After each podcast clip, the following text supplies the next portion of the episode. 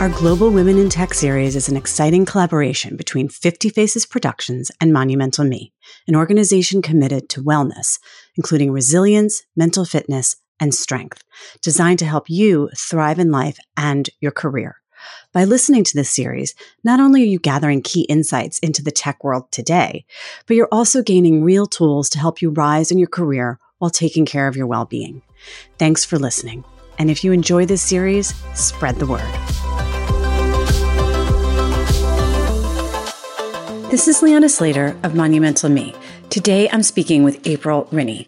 April is a change navigator. She's a speaker, investor, and adventurer whose work and travels in more than 100 countries have given her a front row seat to a world in flux.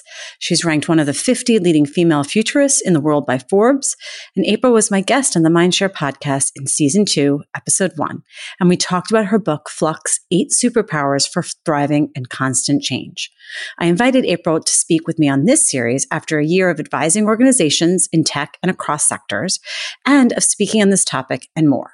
Today, April talks us through these superpowers and how we can apply them to our lives in order to manage constant change and flux. We reflect on a few of our guests on the Women in Tech series to dig into timely topics that affect each of us today. This is a real treat. Thanks for joining us.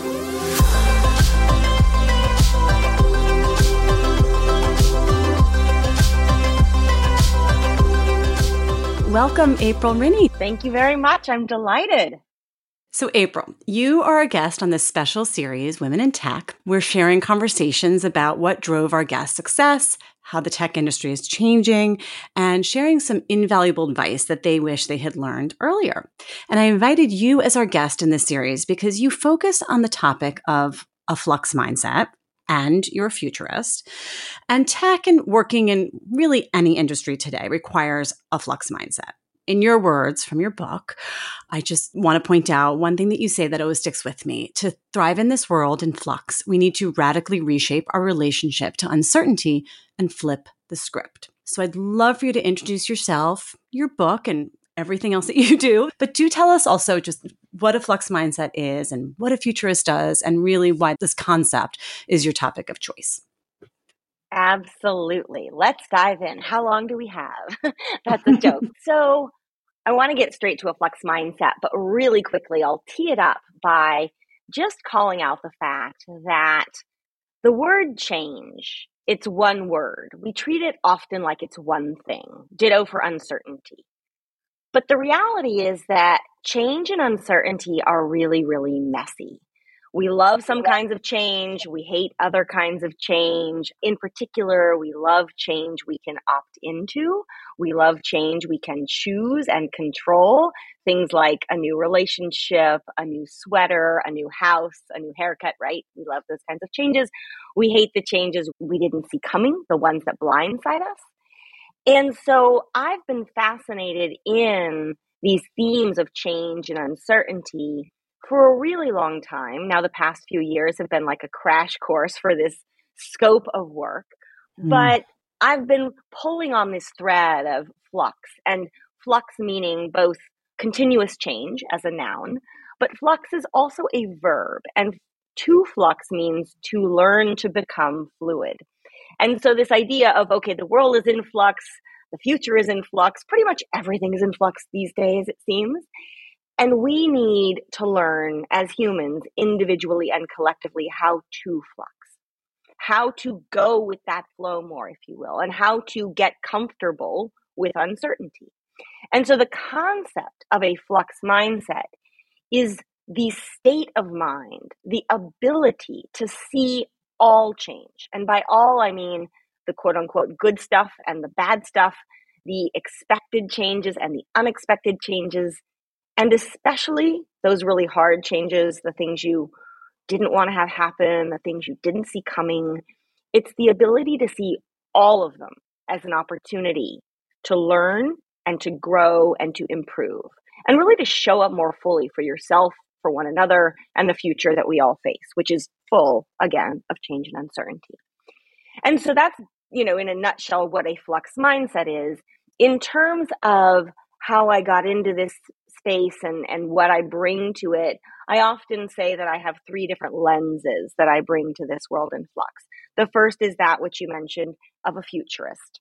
And so, as a futurist, I'm helping organizations better understand what's on the horizon and how they fit into it. And in particular, those macro forces that a lot of people aren't really paying attention to because they may not relate to their industry or their domain or this quarter's returns, but they are going to have a massive effect on business and society in the coming years. And so that's super fun. We can kind of run down that rabbit hole. That's the future of work, the future of learning, the future of the economy, cities, climate, all of those sorts of things. The second lens, though, is that of a global citizen. So, really, a global lens on change. And I've lived and worked and traveled in more than 100 countries, every continent except for Antarctica. And that has just given me this great breadth of not just experience, but exposure to different cultures and different wisdom traditions and different kinds of ways of seeing the world. And what that has shown me is that we are surrounded by so much human wisdom about how we see change, concepts and rituals and traditions and words about change. And the punchline is that there's just a lot we can learn from one another if we can connect those dots. And so I see myself as a dot connector and a translator of these many different traditions and how we can all help each other see change and uncertainty and the future differently, better, I would say. And then last but not least is just this very human interest as a humanist, as a human being in change and uncertainty. And I, I often say that if I really go back to when did I get interested in this, I will date myself. It was more than mm-hmm. 25 years ago when I was in college, and it was a profoundly human experience that rocked my world and flipped it upside down. And that is that when I was in college, when I was 20, both of my parents were killed in a car accident. And I know that's a difficult topic to bring into the conversation, but I think it's really important. And I should be clear also, I welcome conversations about the really hard, messy, emotional stuff, the grief and the loss and the what do we do when we just don't know what to do? And hey, that wasn't supposed to happen. But as someone relatively young, I had to go through that. And I realize now that there were a lot of things I wished I'd known about life. I joke, I often, I in some ways had a kind of midlife crisis when I was 20. I wasn't in midlife and I didn't ask for it, but I started asking the kinds of questions about change and uncertainty and why are we here? And what is the purpose and meaning of any of this, all of this. And those insights and those learnings and lessons have stayed with me. And I now get really excited when I can share them with others. But when I also know that each and every one of us is going to go through some kind of very human flux, whether that's a loss of a loved one, loss of a job, medical diagnoses, something that's going to flip your world upside down. And so I'm excited to help people get prepared from that perspective as well. All right, this is great. Thank you for that summary. And I love that you mentioned a couple things about better managing change through loss, extreme loss, and that you touched on culture and the importance of international travel, and then just thinking about being human. So there's so many things that you touch on. And I don't know this is a good place to mention your book, because I know you do so much more than that, but you do have a book. and I'd love for you to just touch on that and the superpower idea, if you don't mind introducing that. Sure, of course. Yes. So very apropos title of my book is Flux Eight Superpowers for Thriving in Constant Change. And this idea of a flux mindset is at the core. It's sort of the central concept of the book. But it also leads to, and how it all kind of connects is that people say, okay, I should open this mindset. I'll work on that. I want to improve my relationship to change. But how do I do that, right? Just because you have a mindset doesn't mean that somehow there are all of the answers right in front of you. And so, what I like to say is that the superpowers are the practices and disciplines and quote unquote how to strengthen your flux mindset, open it further, and really put these ideas into action. And so, each one is a chapter in the book. I joke that they're a menu, not a syllabus.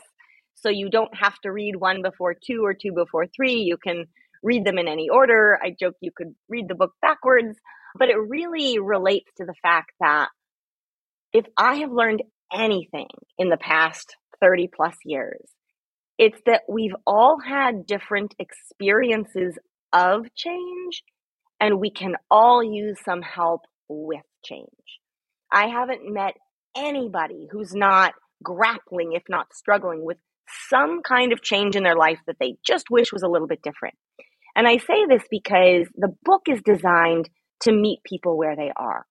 And the superpowers are designed to meet you wherever you are, hopefully over across the eight, covering a vast range of approaches to different kinds of change.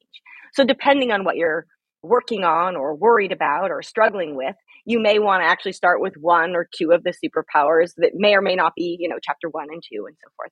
But I'm happy to run through all eight if you'd like. I can do that quickly. Yeah, is, let's is let's introduce them, and then I do want okay. to yeah ask you how to apply that with some specific questions. But yes, if you if okay. you can summarize the eight, that'd be great. Super. And I should also give the caveat. It's more just like a framing that each of these superpowers is counterintuitive or contrarian in some way. And why that is, is because much of what we've been taught about change and uncertainty and how we're supposed to relate to these things is really outdated and incomplete for today's world. I think I can just, when I tell people what we were taught about how change is supposed to work, doesn't often align with change as it actually works in the real world. And I think more and more, again, the last few years have been a really good example of that of like, oh, you thought you could quote unquote manage change. And I often joke that change management is a useful tool in our toolbox, but it too is woefully incomplete. The fact that we think that we can somehow manage change, engineer it, put it back in a box, tick that box, and move on just mm-hmm. fundamentally at odds with human reality today.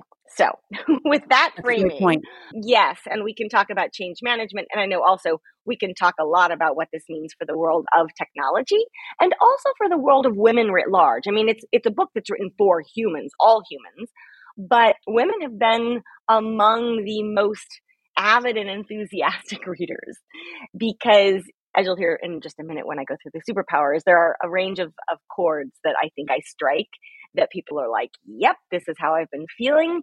You're giving voice and language around this. But again, it's not typically what we've been taught. So, with that as a, as a mini kickoff, I'll just take these in order in which they do appear in the book. So, the first flux superpower is run slower. People are like, What? I've always been told I was supposed to run faster and just keep up. And I joke, No, in fact, running slower is all about anxiety and burnout and also making wiser decisions. The punchline is that when we're always running ever faster, we actually miss much of life. We fail to see what really matters. We struggle to make wise decisions. And we bypass a lot of our best opportunities for hope and well being. And so I always like to say, too, running slower isn't about somehow compromising productivity or getting less done. It's actually about getting really clear on what does productivity really mean. So that's the first one. The second one is what I call see what's invisible, which is about identifying our blind spots, what we're not seeing, and also uncovering new insights new opportunities, new sources of value. This is about both seeing within and seeing outside of ourselves. And there are so many hidden messages, hidden insights, hidden wisdom that we've buried for a long time, but that's also been in us for a very long time that hasn't necessarily seen the light of day. And this is about unlocking all of that invisibility and making it glaringly visible in order to serve the world. The third superpower is get lost. Now, this is about stretching beyond your comfort zone and your relationship to the unknown. I will often frame this as the question of how do you not just get comfortable not knowing where you are or how the future is going to land or how a particular situation will turn out? That's our relationship to the unknown. How do you not just get comfortable with that, but actually learn to actively embrace that kind of disorientation. because this may sound a little pithy, a little trite, but when we get lost is when we actually find ourselves. And I think we can take that in many different directions. Fourth superpower is start with trust, which is all about how to nurture human relationships and navigate change together. And I often call this one the flux super superpower because when it comes to navigating change well over time, as far as I can tell, and I would gladly debate this, but as far as I can tell, no single factor matters more than trust. Everything in some way comes back to trust at some point, whether that's trust of other people, trust of yourself, trust that the sun will rise tomorrow, trust that things are going to get better, whatever the case may be. So that's another really rich one to dive into. The fifth superpower is called Know Your Enough. Now, this is all about our obsession, I would say, with more, more, more, more, more, and also our quest for true happiness. And here, it is framed as know you're enough, Y O U R, but it also includes knowing that you are enough and that you always have been ever since the day you were born. And that in fact, society and messaging and a lot of social media tries to convince us otherwise and often does a very good job of it. But the fact is, you are enough, and knowing you're enough is actually where you begin to see abundance. As I like to say, enough is plenty. The sixth superpower, we're almost there, is create your portfolio career. This one is unique in that it's the one that's squarely oriented towards the future of work and professional development. And this one is basically all about how to design and own your career in ways that are fit for a future of work in flux and the punchline is that the successful, meaningful career of the future, the shape of it, is not a ladder to climb. It is a portfolio to curate as an artist or an investor or an executive would. And so we can get into this concept of a portfolio rather than a ladder or a path. The seventh superpower is be all the more human. This is about the, well, it's about our relationship with technology. And it's also about the tension we face in that we're spending ever more time with our devices and yet ever less time with one another. And let me just say that when change and uncertainty hits, this tension, this over indexing on devices and under indexing on human relationships causes a big problem. and so that might be good for this conversation as well. And last but not least, the eighth flux superpower is let go of the future. And if none of the other seven have made you kind of go, wait a minute, what? That's not what I was taught. This one probably does. This is all about our relationship to control. Now, letting go does not mean giving up. It does not mean failing. It does not mean shirking your responsibilities. If I had more space in, if my editor had given me more space, I would have called this letting go of our obsession with wanting to predict and control, quote unquote, the future, because there is no one future, but rather there are many different possible futures that we are all bringing into being every single day. And so, how do we groove that mindset to rethink all of the futures that we may face and let go of this need to predict the one, and especially to have that one work one certain way. And if it doesn't go that way, then oh no, what's going to happen, etc., etc. When you can let go, you actually find it's very empowering and it opens up space and gives oxygen to a lot of ideas that actually the world and a brighter tomorrow need. So again, a bit of a mouthful, but my additional answers from here I think will be shorter.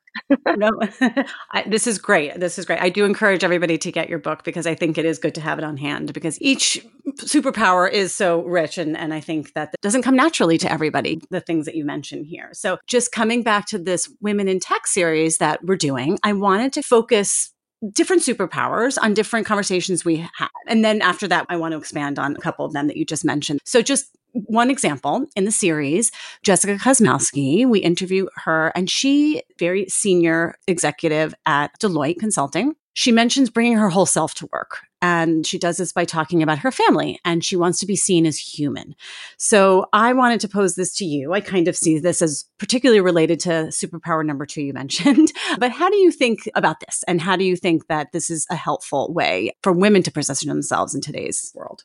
Yeah, so I would actually, I'm like, oh, this is superpower number two and number five and number six and number seven.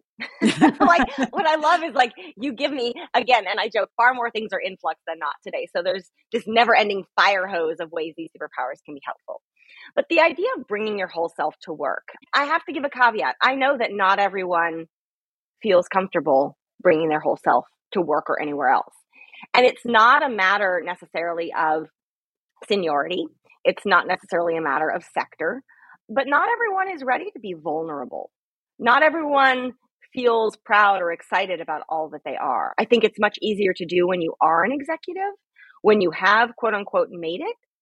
But I'm really trying to reach people at all points in their life, at all levels of seniority, and to help them see that every experience they have had in life whether they were born on the right side of the tracks or the wrong side of the tracks, whether they had every opportunity or actually had to just fight, fight, fight the whole way. Whether they've had different challenges, different disabilities, different parts of their personality, that all of these things can be celebrated. Because I think there is a lot that people want to hide the place where I would actually start. So, this is definitely seeing what's invisible, those invisible talents and skills and parts of yourself that you're quote unquote supposed to hide from the office. I don't buy that for a minute. I also, though, will respect whatever parts someone does or does not feel ready to share. I hope that everyone ultimately feels like they can share all of themselves I also know that's a gradual process. And over the last nearly three decades of talking to people about how they can and cannot show up. And I didn't mention this earlier, but related to the global piece of my puzzle, the first half of my career was exclusively focused on global development. So I have spent a lot of time working with the bottom billion, working on creating sustainable business models for people earning $5, $10 a day. I have lived in urban slums. I have tackled every single one of the 17 sustainable S- development goals or SDGs in, in at some point in my career. And I share this because I have deep, deep empathy. This is not a message for privilege. The irony is the privilege of privilege is not noticing the privilege. And I'm really trying to cast a very wide net for how do people feel confident to show up fully themselves and to celebrate those things that I think a lot of times a traditional narrative around success would deem to be liabilities and actually recast them as strengths. And so the place that this often shows up, and for whatever reason, where I'm naturally taken to move or to focus today in this conversation, is actually this idea of your portfolio career and what's in your portfolio. And I think it's a nice dovetail with what Jessica's talking about because one of my favorite ways to frame how we see our careers and the shape of our careers is that your resume contains only a fraction, a tiny sliver, a narrow slice of who you are and what you can do. And mm. as far as I can tell in my experience, it doesn't even contain the most interesting parts often. And the number one example that I will pull out, I think it's very relevant, not just for women, men too, but looking at women in particular, parenting skills, right? So Jessica talks about talking about her family. Well, that's mm-hmm. great to be able to talk about your family. You want that. I look at this and I say, why is it that parenting skills not only there's not a place for your resume for them, you're not supposed to put them on your resume. You might get dinged for putting them on your resume.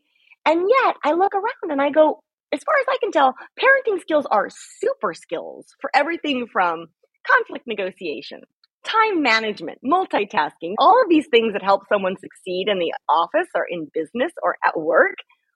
Why do we hide these things? And coming back to this idea of a portfolio, your portfolio is your unique combination of everything you can do, whether or not it's on your resume or not, whether or not you've been paid for it. And parenting skills would be actually at the center of a portfolio, along with all of the different technical skills and credentials, etc., that you have. And so that's kind of where I like to take this. And so if you're interested in this idea of a portfolio career, there's a whole lot more that I've written, that a few others have written on this concept. And when you show up with your portfolio, you you present a fuller self to work to your colleagues and whatnot. What's fascinating, and this might be going too far beyond our scope for today, this isn't just about individuals. This is actually the future of talent and HR and career quote unquote management for companies as well. Because companies want to hire different kinds of talent. They want people to feel comfortable showing up fully. And yet they're still hiring through this like old school ladder metric. And so portfolio, a portfolio approach has benefits for individuals, but also for companies as well. Excellent point. Yes. Thank you. Okay. So let me just guide us to the second interview that we have in this series with Katie mm-hmm. Stanton.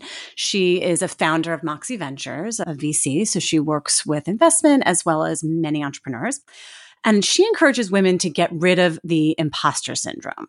And I see fear as something that feeds this for many women and men. But what is your advice? And I won't point out my superpower that I relate to this because I think it's better if you tell us, you know, kind of what to focus on, on your advice mm-hmm. on managing this fear or managing imposter syndrome. Yeah. And I actually first met Katie, let me think, 12 years ago. She had just started at Twitter long, long, long ago. So I'm yes. like, I saw her name and I was like, wow, that awesome. Because, yeah. And I was doing some work with, uh, again, that was when I was in global development. And so this idea of how Twitter could help communications. And again, different era in human history when most people still didn't know what Twitter was. And globally, there was very little knowledge, particularly in emerging and developing markets. So, anyway, it's kind of a fun bridge here.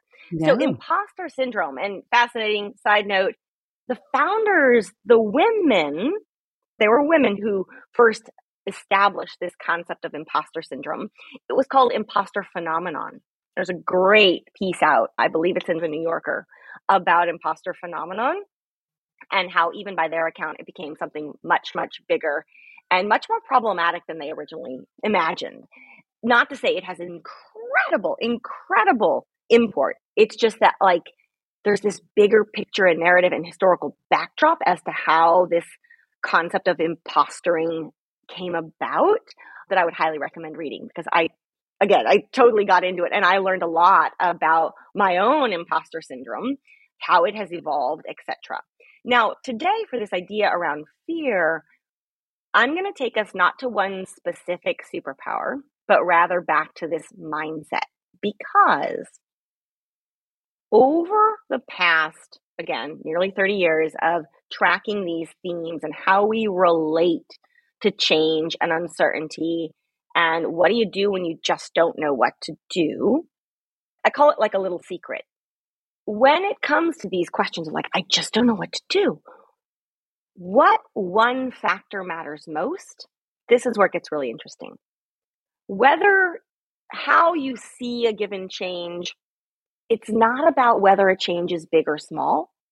It's not about whether a change was a surprise or to be frank you'd seen it coming for a long time. Maybe you tried to deny it but it was there.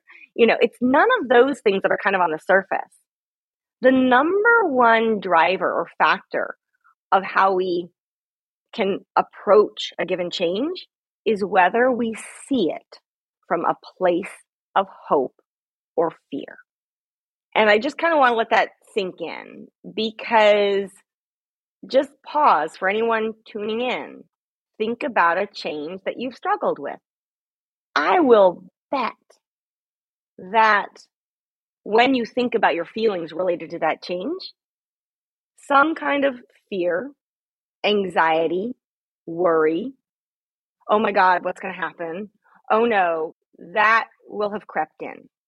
And yet, you could see, and I'll come back to this in a minute, you do have the choice to see that very same change from a place of hope. Now, think about what happens when you see a change, the very same change from a place of hope. It's interesting because I totally get that hope can be hard. I think for many people, and myself included, when change hits, we may be racked by anxiety, paralyzed by fear. And when that happens, we develop a kind of tunnel vision. There's a physiological component to all of this. When we fear, our area of focus narrows. It's a literal physiological thing. Your scope of vision narrows, your short term memory shrinks, and you lose perspective. You can no longer see the forest for the trees when you have fear. And in contrast, hope, yes, it can be hard. I'll be the first to admit that. But hope is also a catalyst for uplift. And hope expands your vision. Hope is what inspires action. Hope signals an openness to try new things. Hope is what gives us a reason to move forward. And I don't want this to sound, well, I don't mind if it sounds woo woo at all, actually. Mm-hmm. I realize that there's some places where you do and don't want that to happen. But I just want to kind of ask people to pause and for a moment and consider that no matter who you are, no matter what title you may or may not have, no matter how much money you may or not, may not have, no matter where in the world you are, all of that, no matter, and I, I hate to use this example, but imagine you're in solitary confinement in a prison.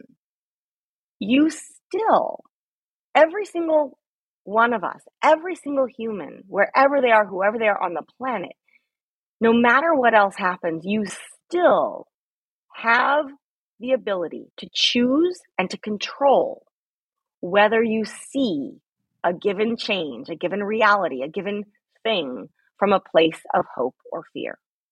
And so I just want to start there because it goes beyond imposter syndrome or imposter phenomenon. How we relate to change absolutely completely conditions how we show up for the rest of, of our lives and for the world. And so holding that tension, I think, is a hallmark of a flux mindset, but it's really about choosing hope rather than fear. And not blind hope, not naive hope, but hope that is grounded in the wisdom that we have all around us and also inside of us. Love it. Yep. Thank you. Okay, shifting a little bit here, I'm going to focus on our guest for episode three in the series. So, Allison Reedy Williamson, she's the chief diversity and culture officer at Yahoo. Yahoo's gone through a lot of changes. so, that was a great conversation to hear what's happening there and how she's managing that topic. But she discusses feminist leadership.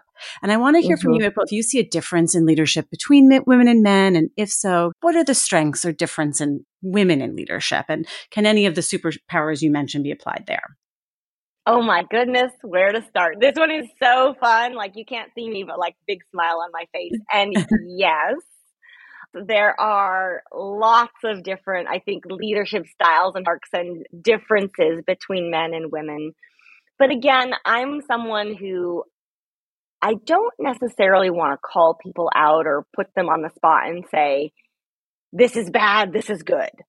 I tend to come out, zoom out, and say, where can we learn from human systems about the differences between what I will term more broadly male and female energy, male and female character traits, and recognizing that all humans have elements of both male and female in them. It's not like women are 100% one way and men are 100% other ways. We know women who have character traits like men and men that have character traits like women. And here I'm talking about things like emotional intelligence or rigor, discipline, people who can focus or not, all sorts of things. And where this comes back to for me, for a lot of this, is the concept of yin and yang. Yin and yang, historically, they come from ancient Chinese philosophy. Yin and yang are complementary forces and energies and symbols of harmony.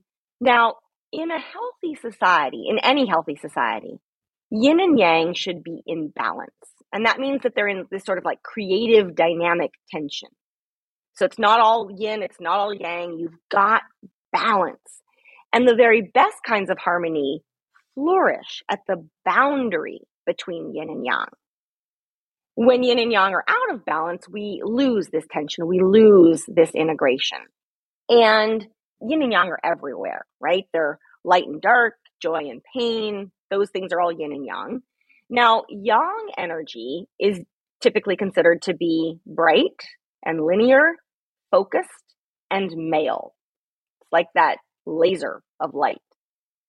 In contrast, yin energy is soft and round. It's keenly attuned to relationships and holistic thinking, and it's female, right? Now, yang energy to dominate, it's that harsh, intense light. yin prefers to collaborate. It likes to take everyone into consideration. Yang is fire, yin is water. And again, like I was saying, every person has elements of both yin and yang in them. But today, and we have these different elements, we just have them in different proportions, right? So men tend to have more yang, women tend to have more yin, but each of us has a little bit of both. But today, and this really gets to the heart of your question, I shouldn't say just today, for the last 300, if not 3,000 years, I believe that we are suffering from a massive yang overdose. And that isn't about men versus women, but rather that for the last several centuries, if not a couple millennia, it's that yang energy has been running the show. But as a result, we are all out of balance. And we've lost the creative tension and the edge that a thriving society needs. And so, does this mean more women in leadership and more women everywhere? Yes, it does. But more broadly, what it means for me is more yin. And when you think about male leaders who have a lot of yin, they tend to be the beloved leaders. They tend to have emotional intelligence off the charts. They are the men that are not afraid of being vulnerable and showing empathy and creating a culture of trust and all of that, right? And, and I say this very respectfully, but the women who often, you know, you have a small percentage of women who are leading Fortune 500 companies, still quite small. But women, when women have had to fight their way to the top, they've often had to show a lot of yang characteristics. They've had to dress like men. They've had to be kind of bullheaded and, you know, harsh and don't bring their emotions and all of that. That is the antithesis of what we need. And so I get really excited because a healthy, thriving future that's in balance has more yin that tempers the yang. And so this is a huge opportunity, I think, for women across the board, but it is also an opportunity for men to understand and get in touch with that yin part of themselves. So let me pause right there. This is again a little bit woo woo, but it's so spot on when you really dig into these dynamics and forces at play. Absolutely. Yep. Thank you. That was great. All right, I'll move along to the next guest that we had in episode four of the series. So, Fiona McDonnell, she is author and a senior executive at booking.com. And in a recent book that she wrote, she discusses the importance of self awareness. So, she brought that into our conversation. So, April, what are your thoughts on that on self awareness to th- be able to thrive at work and better manage change and uncertainty. And I, you definitely touched on this when you were summarizing the superpower. Yeah, my answer here will be quite brief. I mean, a flux mindset is all about self awareness. It's all about understanding understanding and updating upgrading your relationship to change and uncertainty can only happen from the inside out and it can only happen from the inside out if you do the work and understand and become aware of all of the different parts of you. And so self awareness is very much at the heart of flux and a flux mindset. And each of the flux superpowers, when you get good at practicing them and strengthening them, also boost your self awareness. But for me, there is no professional development that can happen without personal growth for example. Yeah. And the personal growth is all rooted in self awareness. And that includes, you know, the parts that you're excited about, the parts that you struggle with, your best features as well as your warts and your and your worries, but really starting to see and embrace and love yourself for all of those things because they're what make you uniquely you. And you know, at the risk of stating the obvious, so many people are striving to be something that other people think they should be. And you will never, ever, you or anyone will never be the best other person that you can be. And yet, no one will ever be a better you than you. So, self awareness and becoming the best you that you can possibly be will allow you to bring those gifts into the world and to other people who really quite, I don't want to say desperately, but desperately need them today, right? I mean, that's the point in human history that we're at. But it does all come back to self awareness. And it also comes back, as I mentioned before, this, this tension between hope and fear. a lot of self awareness revolves around that as well. Yes. And that will be surprising for some people. So I love that you, you expanded on that earlier. So, okay. Mm. So we're getting towards the end of our time together. And I want to give you time to talk about the superpower number seven. That was something you mentioned earlier. So do you want to expand on that a bit now? The concept of spending less time with technology and how hard that is, but so important. Oh, yes, absolutely. Exactly. So that's one that I was thinking about. So we can take this many different directions. But yeah, our relationship to technology. So the fact that we're spending ever more time with our devices, yet ever less time with one another, and lots of evidence out there that shows this. And I, I don't mean to discount that it's not that time on screens with other humans isn't time at all with humans, but there's something we lose when we're not in human touch. And the point I wanted to bring up, and it's a bit counterintuitive, but I find it fascinating and it relates to change management and it relates to engineering change and it relates to how a lot of companies tech companies and otherwise it's not unique to tech companies but how they design their organizations and their cultures and their change management processes and whatnot that we think about oh when change hits i'm just going to pull out an app and that's going to solve my change. And you can think about things like you get in a traffic jam and you pull out Waze or something to find a different way. Like that's a change, right? But some kind of change happens. Technology is going to help me solve it. And hence, the more devices and more apps I have in my pocket, the better prepared I am for change, right? And that's a totally legitimate perspective to take. Kind of makes sense, right? That if I don't know what the future has, just give me more apps, give me more tools in my toolkit, and I will be ready for all change. It turns out, however, and I think I only need to point to the COVID pandemic to make this point, that when change, like capital C change, really hits, an app is not going to fix it. An app is not going to help you. An app will help you maybe save a few minutes getting from point A to point B, again, in a traffic jam. But when change hits, this is all about who do you turn to when change hits and you don't know what to do? Who do you turn to when you're racked by fear and anxiety about the unknown? You do not turn to an app. Your device is not going to give you the answer. You turn to your trusted human relationships. Humans are the only thing that are ultimately going to navigate change well and we're really only going to navigate it really well together.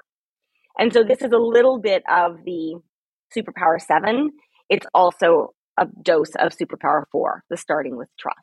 And so I bring this up because I, and I know many other people have long said that technology, technology has no value on its own. Technology is simply a tool that gives humans value based on how we use it, right? But technology existing in a vacuum is like, mm, great, okay, what, right? So recalibrating this tension, and we need to start over indexing on investing time in meaningful human relationships based on trust. Technology can help make that happen. But the irony that the people who struggled most back in March 2020 when the world flipped upside down, but ever since then, are the people who put too much of their, oh, this is how I'm going to navigate change into the basket of technology.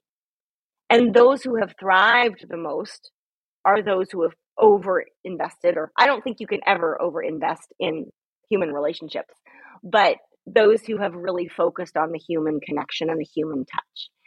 And so I bring that together because I think this is, I'm looking at everything through the lens of how we navigate change and uncertainty. I actually think this is fundamentally a principle for how to live a good life, period. Definitely. That is very well said. and also, I'm just thinking back on each of these conversations that I had with the previous guests. That's the common thread. I think that human thread, the relationships and how important they are connected to so many different topics. So, thank you so much for, for mm-hmm. summarizing mm-hmm. that. So, April, we have to wrap it up. I'd love to mm-hmm. ask you if there's anything that you want to touch on that we, you haven't gotten to. I know we could speak for days, but you also in our last conversation on, on the Mindshare podcast that when we spoke last year about your book, you mentioned you like when people ask you, is there a question that you didn't get? So I don't know if you want to touch on something there because that's something also stuck with me when we spoke. Yes, and I think, and I have received since we last spoke, oh my goodness, so many questions from so many different places and so many unexpected questions because what I really want to shine light on, and I mentioned it briefly before, but this book, this body of work, this flux mindset, these superpowers, they really are designed to meet people where they are. And the kinds of questions I've been receiving where people like, I'm dealing with this kind of change and I took your book and used it in this way. And I was like, wow, that is awesome. And I never thought of that before. and so I love it because the other, the, the punchline that I often give at the end of this kind of conversation is that when everything is in flux, everything can benefit from a flux mindset. And so think of what we're talking about today, not just in terms of how it applies to your work and your career and professional development, the world of technology, etc. Think about these as skills for life. And every day deals us change and uncertainty. And so every day we have an opportunity to improve.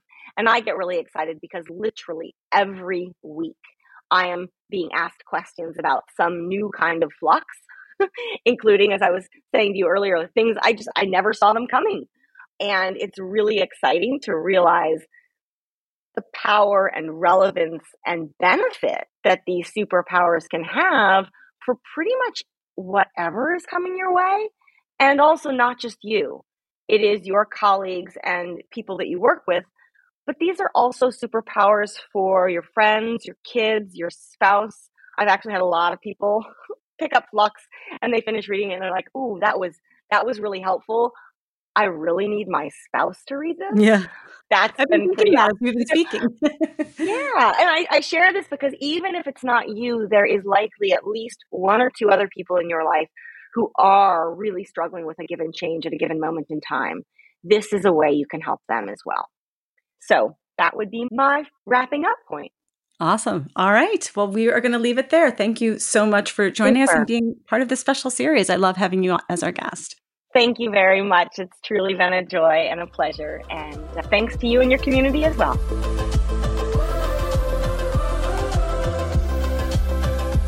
This podcast is for informational purposes only and should not be construed as investment advice. And all views are personal and should not be attributed to the organizations and affiliations of the host or any guest.